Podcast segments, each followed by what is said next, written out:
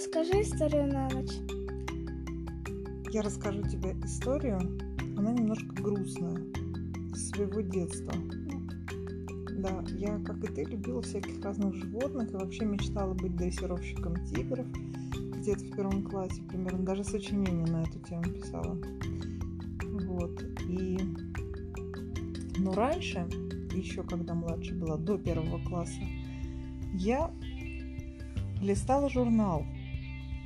Я не знаю, чему был посвящен этот журнал. Раньше у нас так не было интернетов всяких, э, компьютеров и телефонов, и мы не могли в любое время по желанию смотреть все, что угодно.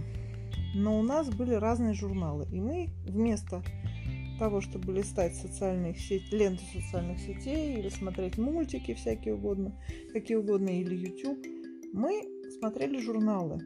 Были детские журналы, взрослые журналы, были э, разные картинки, календари. В общем, очень много таких вещей было, которые вот именно на бумаге. И в одном журнале я увидела картинку. Картинка была большая, на пол листа.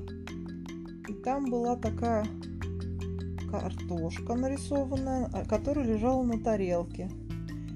В нее была воткнута вилка и нож. Картошка плакала. Она была очень грустная, грустная и плакала.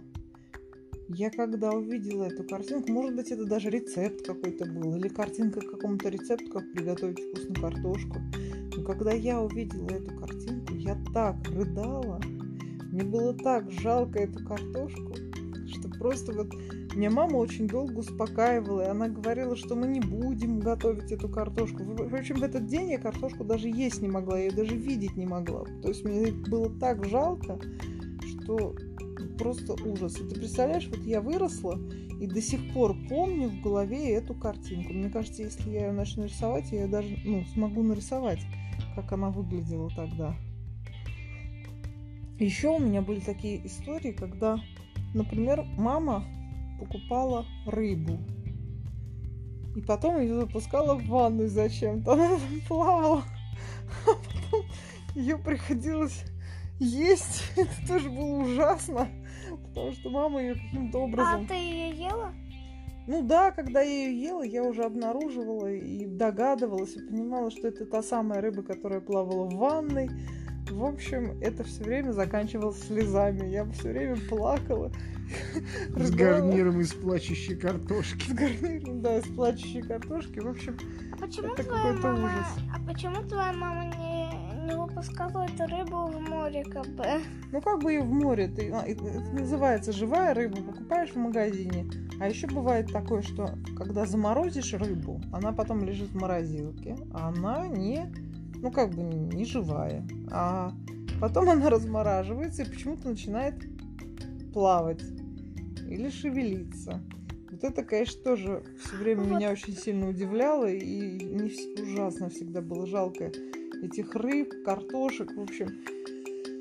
А помнишь, как мы купили рыбу, и она такая хвостом тык-тык? А сестра? Да, сестра и, короче, я потом, помнишь, рыдала, когда вы съели, короче? Вы съели. Ты ее тоже ела? Да, я ее ела, но... Да, помню.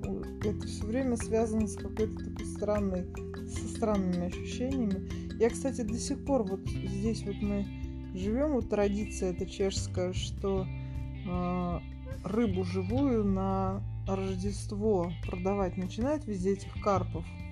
И я вот не могу ее покупать в этих тазах, чанах на каждом углу. Тогда не покупай. А мы не покупаем, ты же заметила, что мы не покупаем и не едим его, этого карпа живого.